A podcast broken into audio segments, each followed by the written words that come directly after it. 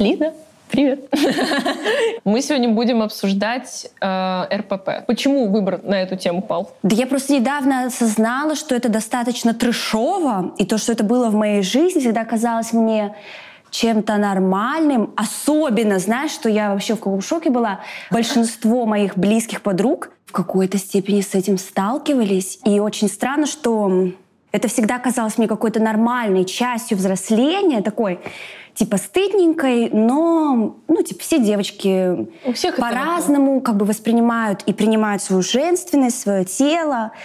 И типа, у меня так. И только недавно я подумала, что это, наверное, все-таки достаточно волнующая меня тема. Короче, я решила, мне так даже волнительно об этом говорить. Да. Ну, я абсолютно с тобой солидарна. У меня тоже среди знакомых и подруг, с которыми я эту тему поднимала, все в какой-то степени через это прошли. У кого-то была булимия, у кого-то было компульсивное переедание, кто-то вообще мне рассказывает, что в подростковом возрасте начиналась анорексия. И самое, странное, что как будто бы у всех вокруг это было, но ты это узнаешь после. То есть ты в моменте не видишь кого-то, то есть это не очевидное какое-то расстройство. Ты работоспособна, да, ты у тебя общаешься. Все, ты ешь, ходишь после того, как поел, но в целом ты со всеми поел. И это так, не на поверхности. И потом, я даже маме когда сказала недавно, что мама, я когда была подростком, у меня вообще была булимия. Она такая, да ничего у тебя не было, что ты начинаешь? Я такая, в смысле? Не было. Я анализировала, почему у меня это началось, и я для себя несколько факторов выделила. Во-первых, я точно помню, что этот культ супермоделей в 90-е нулевые, все, куда я не смотрю, везде были эти суперхудые, невероятные песочные часы, какая-то Наоми Кэмпбелл, кошка, с которой у меня общего только гендер мой, наверное, и все. Как бы это единственное, с чем мы сочетаемся. И вот она богиня красоты. Во-вторых, то, что действительно я в подростковом возрасте была гадким утенком, прям утенищем, и мальчикам никогда не нравилась, а это, конечно, бьет по детской самооценке. И, наверное, это родительско-советское, типа доедай, обязательно доедай, если ты не доешь, то ты не встанешь за стола, ой, ты молодец, ты много ешь. Вот это три каких-то ключевых фактора. И мне кажется, у детей, назовем их дети, сегодня у них меньше фактор Наоми Кэмпбелл, потому что у них есть и другие герои, которые выглядят как люди, а не как идеальные, я не знаю, статуи Пигмалиона или что-то такое. И спасибо большое за это. Спасибо за это. Миру. Спасибо. Но у меня лично было чуть-чуть по-другому. Я чувствовала себя комфортно, круто, и я мне кажется, с 4 класса. Это вообще был как-то мой пик вообще. До сих пор такое никогда не повторялось. Я очень нравилась мальчикам. При этом я выглядела, смотрю на свои фотографии, я постоянно волосы, не помню, то ли лимоном, то ли чем, осветляла.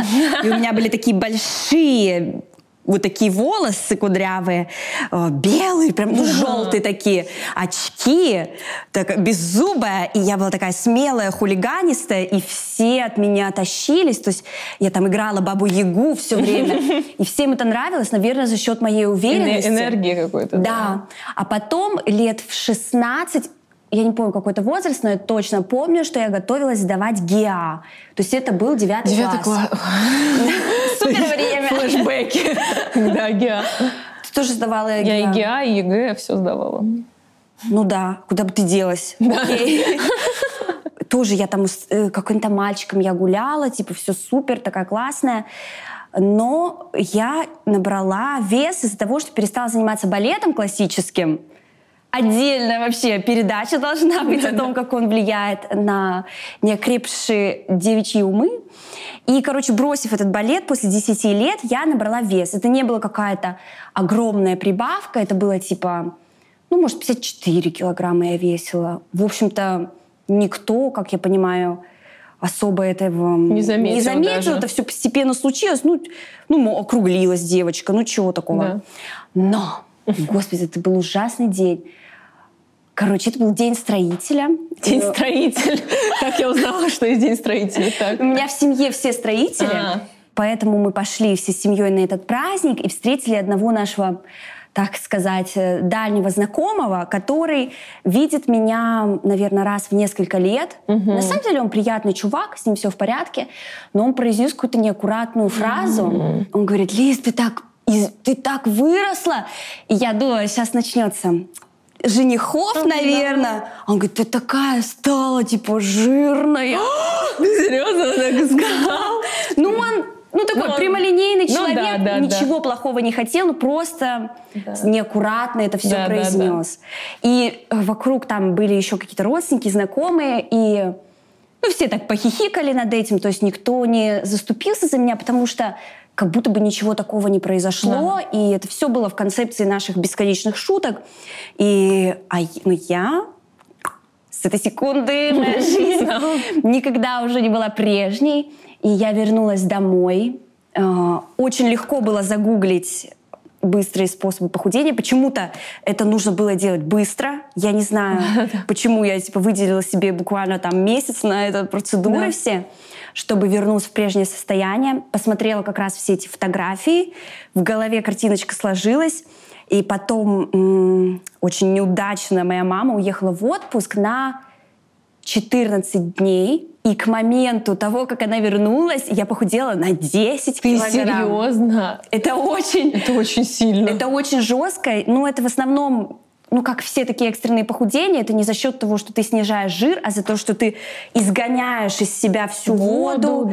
И не только воду. То есть я именно за счет каких-то отвратительных лекарств, которые стоили все по 30 рублей, и продавали мне их всегда в аптеке. То есть, ну, они все, конечно, рецептурные. Ты приходишь, сначала тебе их не дают, потом ты устраиваешь какую-то, типа, истерику, какой-то небольшой спектакль. Скандал.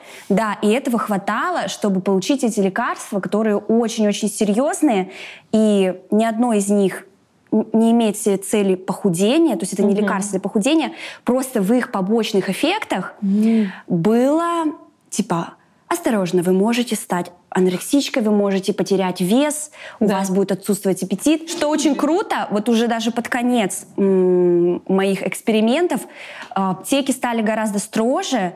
Мне уже было сложно добыть эти таблетки. По-моему, даже это была одна из таких причин, почему мне пришлось от этого всего отказаться. И фотографии были уже во всех аптеках, они такие, не верьте ей. Не, просто как раз тогда, я помню, еще вышли статьи, и какие-то были скандальные случаи о том, что что-то серьезно девочки делают со своим здоровьем, какие-то летальные исходы начали всплывать и все такое. Вот это вообще закон жизни. Если ты подписываешься на паблик «Типичная анорексичка», неизбежно через какое-то время ты будешь подписан на паблик «Типичная булимичка». Ну, типа, это закономерный ход жизни, это жизненный цикл, это всегда так. И я просто помню те, как бы, такие очень эйфорические ощущения, которые я испытывала, когда ела в день одно яблочко, половину яблочка. Так как у меня под лекарствами нет ощущения голода, я вытягивала руки. И если они так вот как-то тряслись уже сильно, и там у тебя голова уже все, гемоглобин, все уже умерло. Они давно уже покинули, беседу. Да. И тогда я понимала, хорошо, мне надо съесть, допустим, яичко или яблочко, или выпить кефирчика. Я это делала, и я ощущала себя легкой, как бабочка, легкой, как ангел. И как все мои любимые героини фильмов. Такие воздушные. Тоненькие, прям стронешь, сломаешь. Вот тогда даже не было ни одной героини, чья красота была в том, что у нее сильные ноги. Я тоже думала. И она очень высокая, и там у нее... Зена-королева воинов, единственная, на кого мы могли посмотреть. А я уже это не застала, кстати. Нет, не показывали? Я уже не смотрела. Ну, нет, ее показывали, но просто меня как-то не интересовало. Были какие-то другие вот такие все... Господи, я еще тогда смотрела, знаешь, что? Скинс. Да. Молокососы, мне кажется, много судеб так-то... Они романтизировали эту тему. Там еще просто такие кадры, как она... То есть она нигде не показана отвратительная часть. Я считаю, именно об этой отвратительной части нужно говорить. О том, что происходит с твоим желудком, например. Он превращается в тряпочку, то есть в рваную тряпочку. И до сих пор раз в месяц, мне уже 23 года, каждый месяц я посещаю гастроэнтеролога. Я не могу сильно отойти от диеты, потому что у меня будет диарея или запор. И я хочу сделать акцент на этих словах. Ты никогда полноценно, мне кажется, наверное, не можешь избавиться от этих последствий, как физически, так уж точно психологически. Похоже на зависимость от наркотиков, потому что ты всю жизнь помнишь это состояние, и ты не можешь спокойно смотреть на свою тарелку с едой больше никогда. Как бы тебя не полюбили, как бы тебя не приняли, как бы ты вообще не реализовалась, в чем ты хочешь. Я тебя понимаю. Не было гастрита, но у меня, во-первых, когда меня тошнило, иногда это все уходило через нос, и у меня просто вся моя слизистая носа была уничтожена. А во-вторых, у меня вот по сей день я мудохаюсь, хотела сказать, ну мудохаюсь, действительно, это самозон с миндалинами, потому что меня так часто тошнило, и это все вот так здесь проходило, что здесь, ну, просто всю жизнь тоже какое-то веселье. И почему-то никто ни в Скинс, нигде про это не говорил. Даже если ты прекратишь это делать, и ты вот как-то свою, ну, я назову это все-таки, наверное, вот расстройство, ты его как-то сконтейнируешь, ты действительно всю жизнь, ну, я надеюсь, что не всю жизнь, все-таки мы как-то это совсем уж закрутим, но долгое время ты вот этот шлейф несешь за собой, ходишь по врачам, и ты, они такие, а что это мы тут по врачам ходим? А я такая, а вот Скинс посмотрела в детстве. По поводу ремиссии то же самое. Вот я, например, знаю, что когда начинаются очень стрессовые ситуации в моей жизни, я прям такая, Ксюша, мы, по-моему, начинаем поджирать. И то есть я вот ловлю себя на мысли, что я, например, объемся, и я такая, ой, а вот как будто бы вот сейчас хотелось бы вот это сделать опять. И ты как бы себя останавливаешь, такая, нет, все нормально, заземляешь.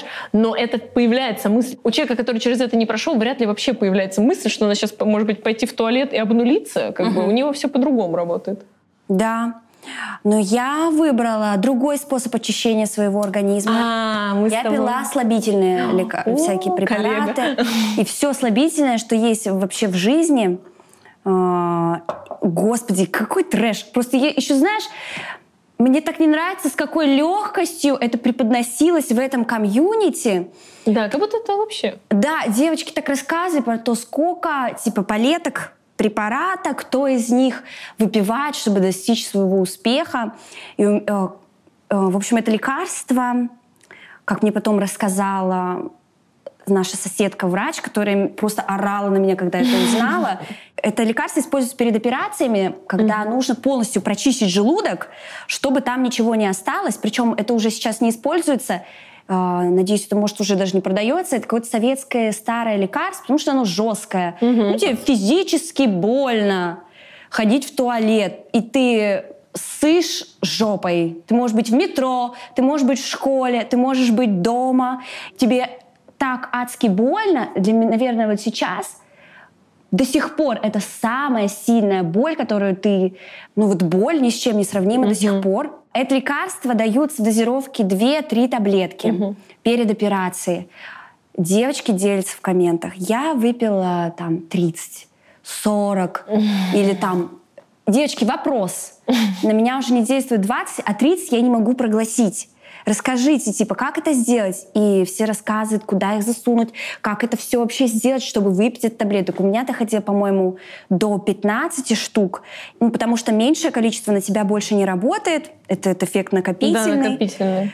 Причем я не знаю, почему нельзя было потратить чуть больше денег на чуть более дорогой препарат. У меня, наверное, все-таки была такая возможность. Мне кажется, тут был прикол в том, что вот именно таким способом, знаешь, обмануть систему. Типа вот прям хардовым, максимально чиповым. Вот мне кажется, там есть элемент соревновательности в этом из того, что ты говоришь. Да, никто не писал об этой боли как о чем-то плохом, как о какой-то проблеме, от которой надо срочно избавляться. Это как будто один из... Этап. Еще один пунктов, про которые мы рассказываем, которыми мы гордимся, потому что все достается в мучениях, все такое. Ну, типа мы не в зал пошли, но мы тоже пострадали. Ну, я думаю, что вообще в целом в этом расстройстве, наверное, ну, в большинстве случаев какое-то значение играет вот этот мазохизм немножечко. Да, согласна. Причинять себе эту боль. Ну, я здесь соглашусь тоже, да, это в какой-то степени такой один из видов, если не наказание себя, то, ну, самовредительство. Просто он такой, знаешь, не настолько радикальный и очевидный, как какой-то реальный self-harm такой. Это точно какая-то агрессия к себе тоже. Самая отвратительная фраза, которую я прошу никогда никому не говорить в такой ситуации, так, типа, просто ешь.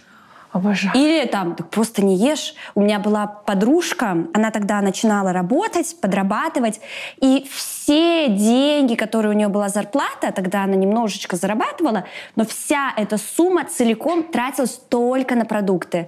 Ни копейки не тратилась ни на косметику, ни на что, только на продукты. Потому что ты покупаешь себе пачку пельменей, ты берешь себе торт, пачку сосисок, хлеб, потом ты это все проведешь, свои процедуры, у всех свои процедуры.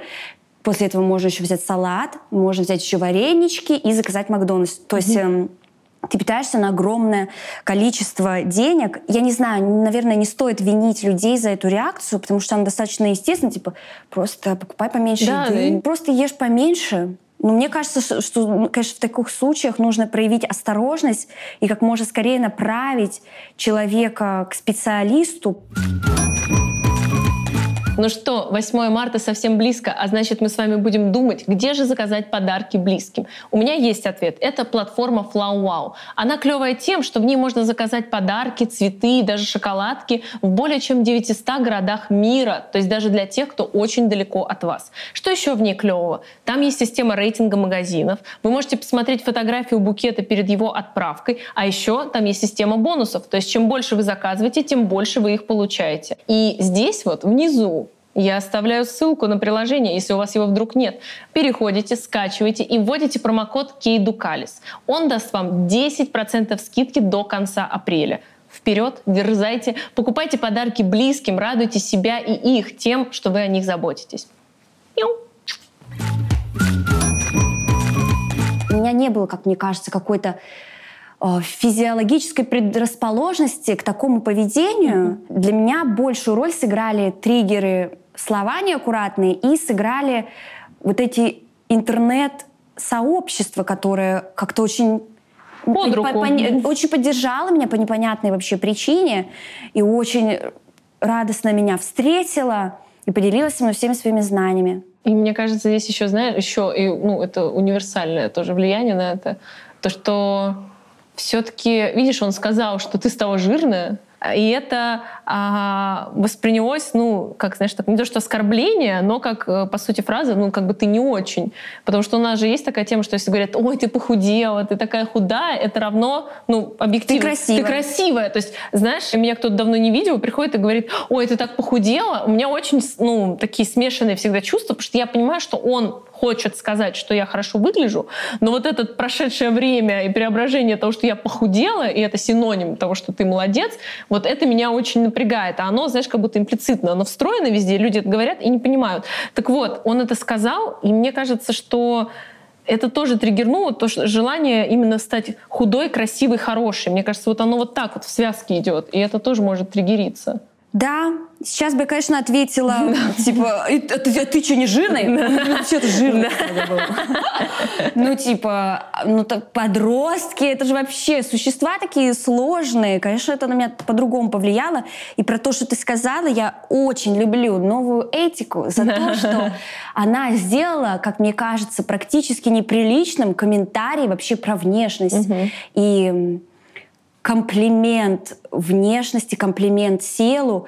Мне кажется, еще чуть-чуть, и это уже какая-то неуместная штука. Можно хвалить макияж, настроение, одежду, что угодно, но как будто бы внешность, лично для меня, по крайней мере, среди моих знакомых, это уже слегка такая некомфортная вещь. Ты имеешь в виду, сказать, ты красивая или что сказать? Похвалить человека так, как ты говоришь. Ты похудел. Да, вот это объективация. Или у тебя сегодня такая, я не знаю даже. Обожаю, ты сегодня так хорошо выглядишь, ты на себя не похожа, мой любимый. Да. Вот это. Я такая, ой, спасибо. Ты такая красивая. Да, вообще на себя не похожа. Ты такой, спасибо, мой хороший. Обосрал и похвалил одновременно. И я уже привыкла в своем, как у всех у нас есть свой какой-то маленький мирок наших друзей. Я так привыкла к этому, что мне даже странно, когда человек говорит, говорит про мою сексуальность, если на съемках на меня надели какой-то такой наряд, или говорит про мое тело. Даже если это хорошее, я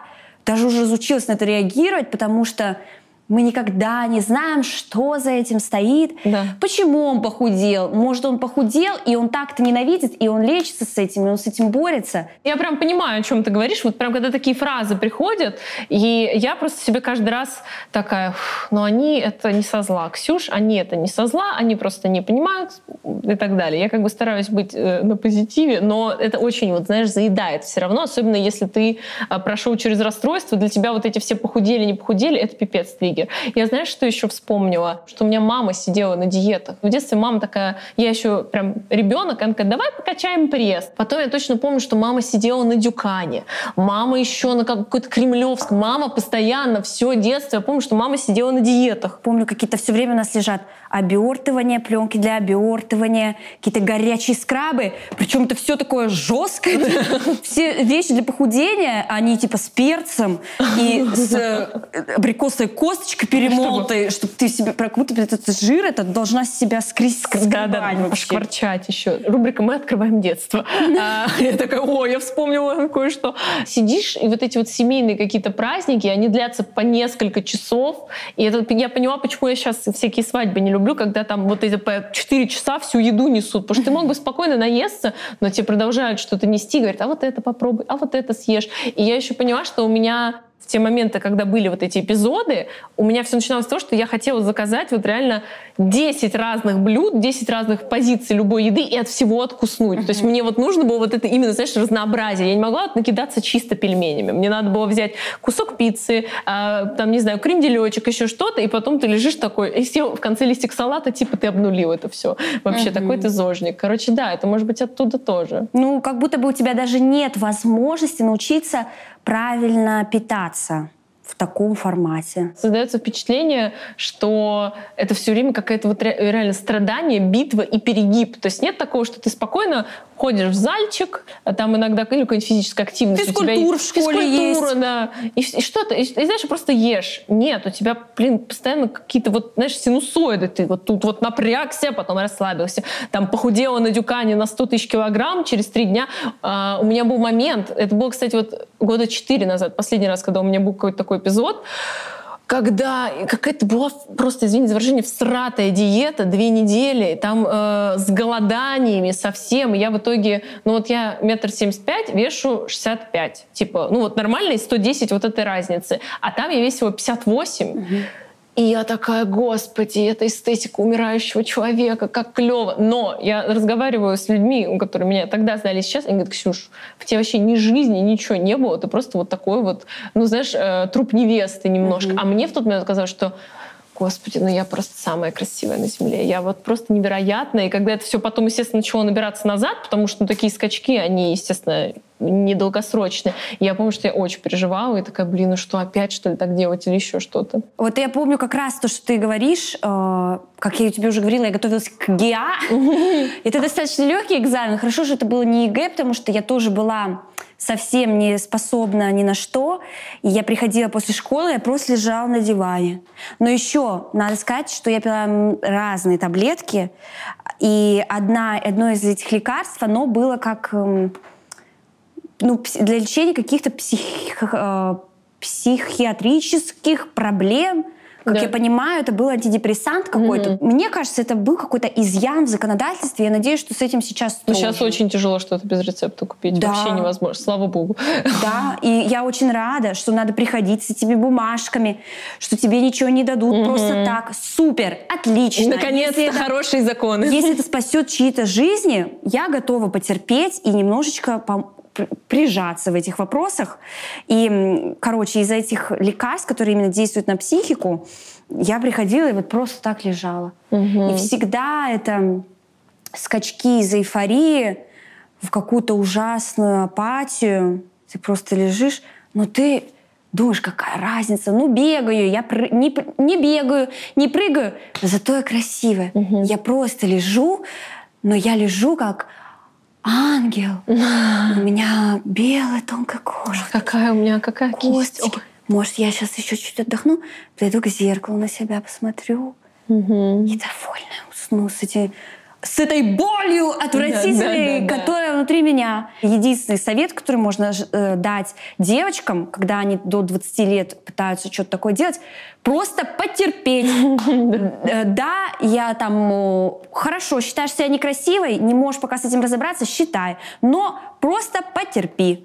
Потому что действительно это все с гормонами, это все проходит. А самое главное, в жизни никто не обращает внимания на эти вещи. Это так сложно поверить. Да. Но просто женщины не видят, как они красивы, когда они вот как ты сидишь и рассказываешь мне о чем-то. У тебя горят глаза. И в этот момент нет без разницы, во что ты одета, какой у тебя рост, вес, цвет глаз, кожи. Я вижу только твою энергию. И да. Очень здорово в своей жизни попробовать здоровые отношения, где действительно эти вещи отходят на второй план. Угу. И встретить чуваков, для которых это не на первом месте. То есть нормальных людей найти, да, я согласна. Мне, кстати, помогло точно то, что вот я начала встречаться с очень хорошим пацаном, написала.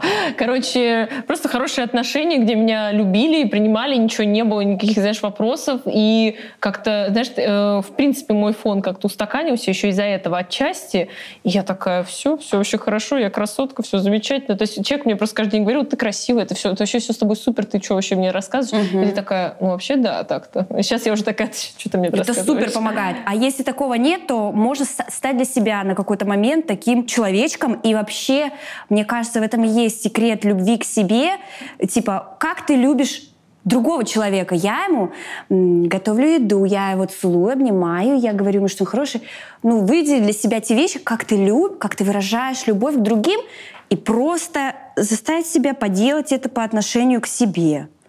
Мне кажется, это достаточно удобная формула. Mm-hmm. Она мне помогала в какой-то момент. Да, а мне еще, знаешь, что помогло в моменте? Я вот эту свою озабоченность, потому что отчасти это как будто озабоченность собой, своим телом, ну и своим состоянием, и мне в какой-то момент помогло вот эту всю энергию озабоченности переключить чуть-чуть на другое. И я помню, что что-то как-то у меня начал сон сбиваться. В общем, я пошла по врачам, и я весь свой интерес вот этот вот сумасшедший, я его направила на то, чтобы у меня были хорошие анализы, чтобы все врачи были мной довольны, мы вылечили все мои какие-то хронические болячки, которые появились из-за этого всего. То есть вот это, знаешь, упорство, с которым ты следишь за тем, как там ты ешь и потом что-то с этим делаешь, я чуть-чуть перенаправила на то, что мне такая, так, мне нужна здоровая спина, здоровый как бы кишечник. Это все туда. Знаешь, да. Хорошая осаночка, она меняет фигуру уже вообще. Очень даже неплохо. Знаешь, как минимум нет вот этого долбанного вперед. Это мы вообще... Тут животик не виснет уже, да. Сразу уже все. Как бы хорошо, знаешь. Уже и выглядишь выше на 30 сантиметров, если ты считаешь это крутым и хочешь. Да, миледи. Моя аудитория устроено так, что я без разницы, как я выгляжу. Угу. Это правда. Я знаю, что для многих артистов это одна из важнейших частей их внешний вид. Я чувствую себя очень счастливой, потому что всем без разницы, во что я одета. Ты не найдешь в интернете разбор, какие марки одежды носит Лиза, там, сколько стоит ее вещи. Нет. Клянусь моей аудитории, без разницы, да. На это. И это дало мне очень много свободы и понимания, что я любима, могу быть... Вообще полностью не обращая внимания на мою внешность. У меня есть мое творчество, которое гораздо лучше может заставить людей настроиться ко мне. И я за счет этого могу получить все, что мне нужно, что искала в этих бесконечных похудениях. Если кто-то рекомендует вам менять вашу... тело, наверное, надо этих людей убрать. Да, и, опять же, вспоминая людей, которых надо убирать, я прям по сей день вспоминаю это. Встречалась с мальчиком, мы ужинали дома у него, и пришли какие-то друзья его сестры, в общем, там какая-то компания, вот. И ко мне просто подошла девочка, вообще, ну, с которой мы особо не общаемся, она меня старше была, и она такая, Ксюш, ну, тебе надо худеть. Я могу тебе помочь, я объясню, я сама как бы вообще худела. Ну, я уже была постарше, ну, понимаешь, да, мои эмоции в этот момент? Я как бы сказала спасибо большое, но как бы, знаешь, сейчас бы я сказала, иди куда подальше, буква Ю. Вот сам факт, the audacity of that. То есть сам факт, что она как бы вообще подошла и посчитала это нормально, мне это сказать.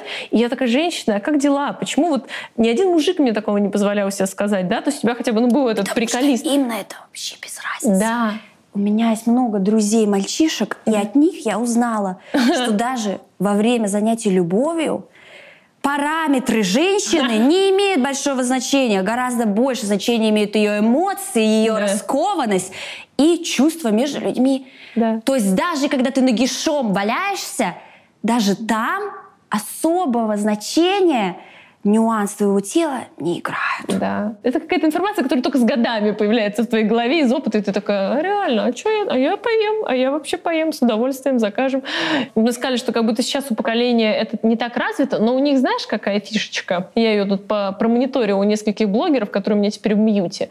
А у них тренд выкладывать ежедневные замеры своего тела. Я тебе клянусь. Я когда это увидела, у меня уже, знаешь, РПП-аларм. Я такая, ё-моё. И я просто замьютила. Я думаю, ты прекрасный человек, но нет.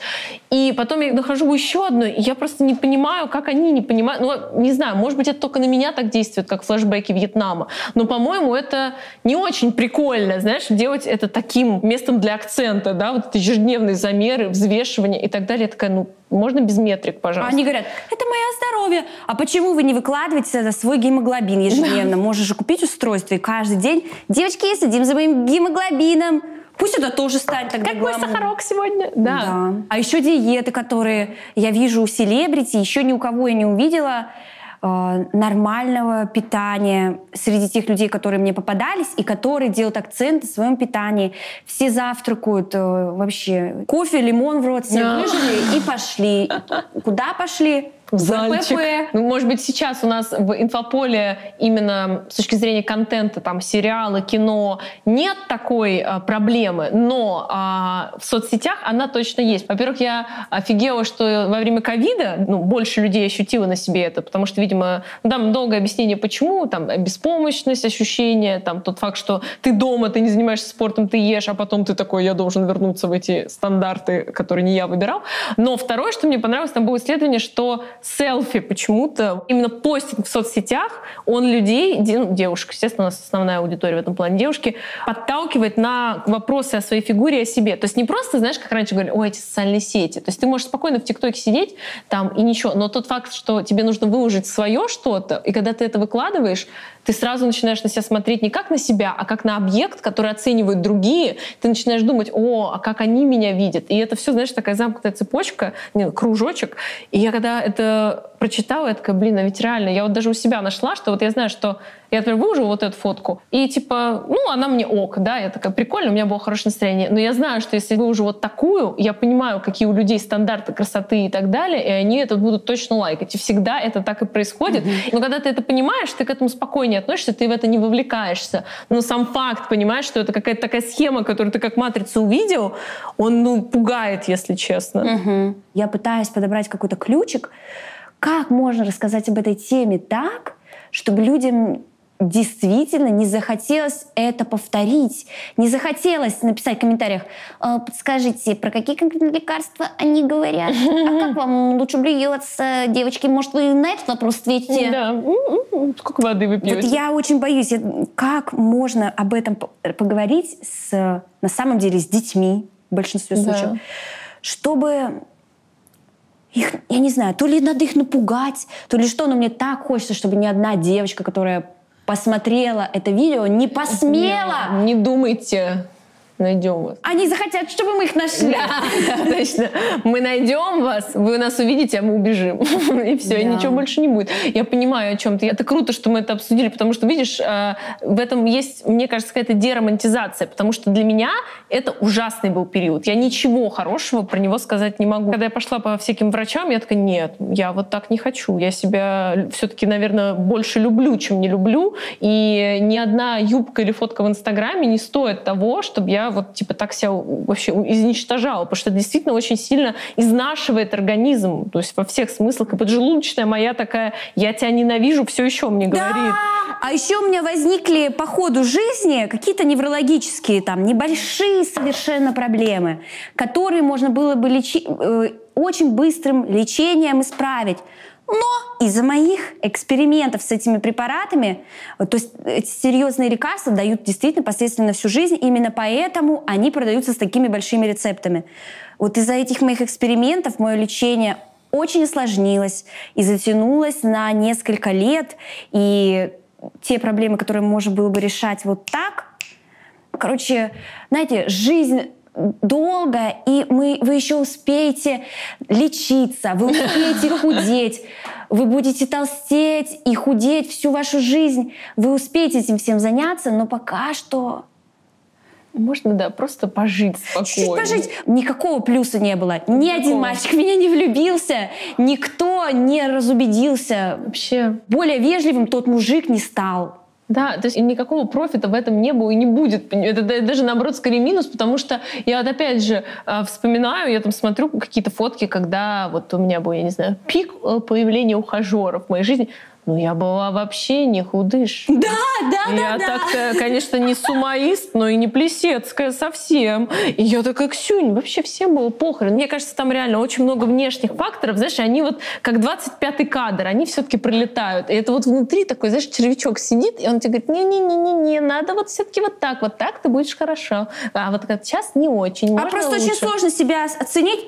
Вот так вот сейчас. Да. Я скажу, Ксюша, встань перед зеркалом, и я тебя не узнаю, когда ты смотришь на себя в зеркало, потому что внешность человека состоит из того, в каких он находится положениях, как меняется его голос, какие у него привычки. Немножечко он нервничает, волосы так делает, или он вот так вот зажался. Все это составляет внешность, и мы нужно просто признать, что мы не способны оценить себя никогда.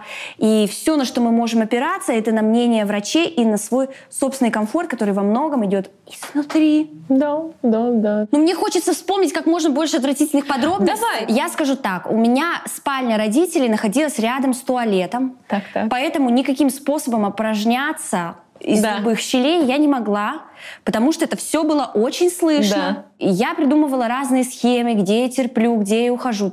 Считала по часам. Так, если сейчас это сделаю, или, допустим, сейчас поем, у меня где-то часа 4. Да. Но это не всегда удавалось, и были такие моменты, когда ты в своей комнате берешь какую-то кастрюльку, проделываешь свои дела, этот запах стоит у меня сейчас в носу, потом ты это берешь, куда-то выливаешь, потом ты это берешь, где-то ополаскиваешь, и все это... Ну, это и есть твоя жизнь теперь. Я не люблю делать выводы, но здесь как будто хочется, знаешь. Вот я хочу просто... Ну, пожалуйста. Я не знаю, хоть чепоры колени встану. Ну, просто надо потерпеть. Все. Закрыть рот и потерпеть.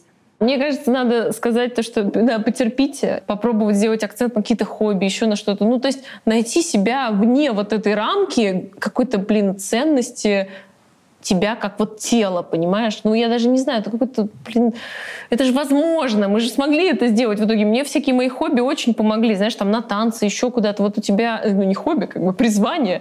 Тогда это было хобби. Вот, то есть это помогло найти что-то, в чем, что тебе приносит удовольствие, в чем ты хорош. Мне очень жаль, что со мной так никто из взрослых никогда об этом не поговорил серьезно или спокойно. Все выбрали свою тактику. Кто-то выбрал тактику отрицания. Да, вот, добрый день.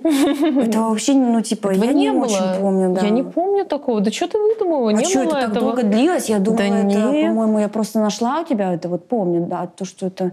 Ты был? Другой выбрал у меня тактику шуток. Ну что, Лизка, чернослива что тебе побольше? Там есть, допустим, утку чернослива. Лиза чернослива, она у нас любит прочищать организмик. Такие шуточки.